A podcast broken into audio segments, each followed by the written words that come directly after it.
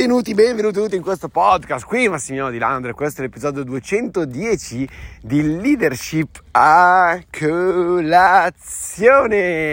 Allora, una delle domande più grandi che mi hanno fatto negli ultimi giorni su Instagram, quando nelle storie dicevo fatevi qualsiasi domanda, ricordatevi di seguirmi su Facebook e su Instagram, miei cari champions e miei cari leaders, eh, le persone mi chiedevano ma sì, ma come faccio a superare la paura delle critiche e dei giudizi?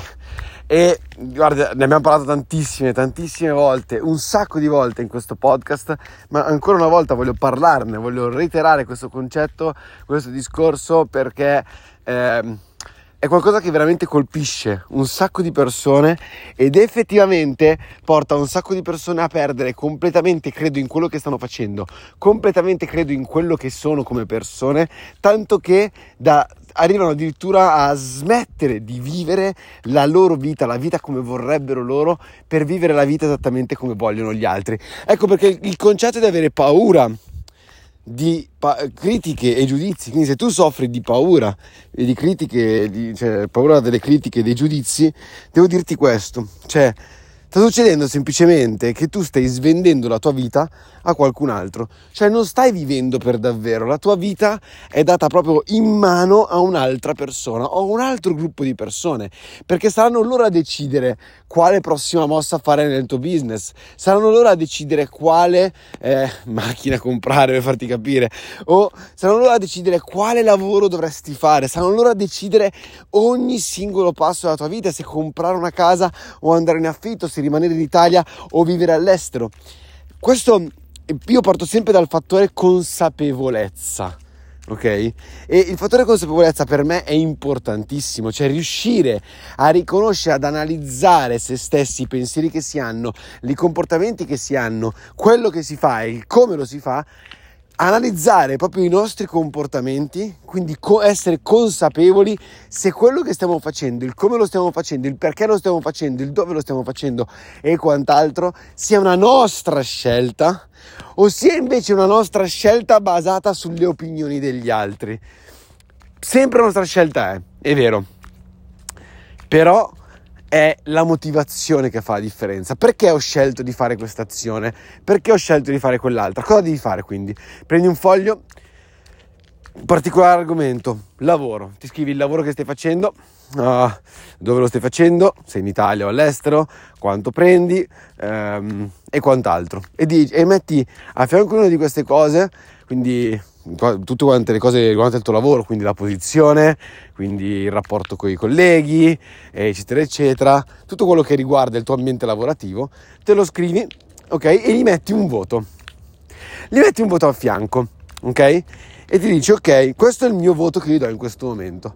Ora, la domanda che devi fare è il voto che sto dando a questa cosa in questo momento è un voto che do io perché io la penso veramente così o un voto che do io perché se qualcuno guardasse questo, se qualcun altro guardasse questo foglio mi direbbe dai ma che cazzo stai dicendo, dovresti sentirti fortunato di avere la fortuna di avere un posto di lavoro eccetera eccetera. Quali dei tuoi io, ok, sta rispondendo, sta compilando questo foglio? Inizia a consapevolizzare, per esempio, ho preso l'ambito lavorativo, ok? Inizia a consapevolizzare se quello che stai facendo, stai, cioè quello che stai facendo come lavoro, in questo caso un esempio, è una tua idea o è semplicemente una scelta che hai fatto dovuta alle opinioni degli altri. Occhio che tutti quanti noi abbiamo qualche scelta sicuramente qualche scelta che è dettata dalle opinioni degli altri. Stai tranquillo, non c'è nessuno che è così bravo da essere così forte, bravissimo da non essere mai in nessuna maniera, in nessun modo aver fatto mai nessuna scelta dettata dalle opinioni e giudizi degli altri, ok? Però sicuramente possiamo ridurre queste situazioni iniziando a consapevolizzarci al che una volta che abbiamo capito che quell'idea, quella cosa che stiamo facendo, non so, per esempio abbiamo preso il discorso del lavoro, diamo un lavoro un voto 8, diamo un lavoro e i colleghi del nostro lavoro un voto 7 perché ci hanno detto che ci sono situazioni peggiori o ci hanno detto che dovrei essere contento solamente perché ho un posto di lavoro, quando concepisco questo dico ok, qual è il voto che veramente darei io? Se è 5, se è 4, ok? Cazzo cambia E cambia non perché gli altri ti poi ti dicono, beh, hai fatto bene, chi se ne frega quello che dicono gli altri. Cambia perché tu non stai bene per davvero.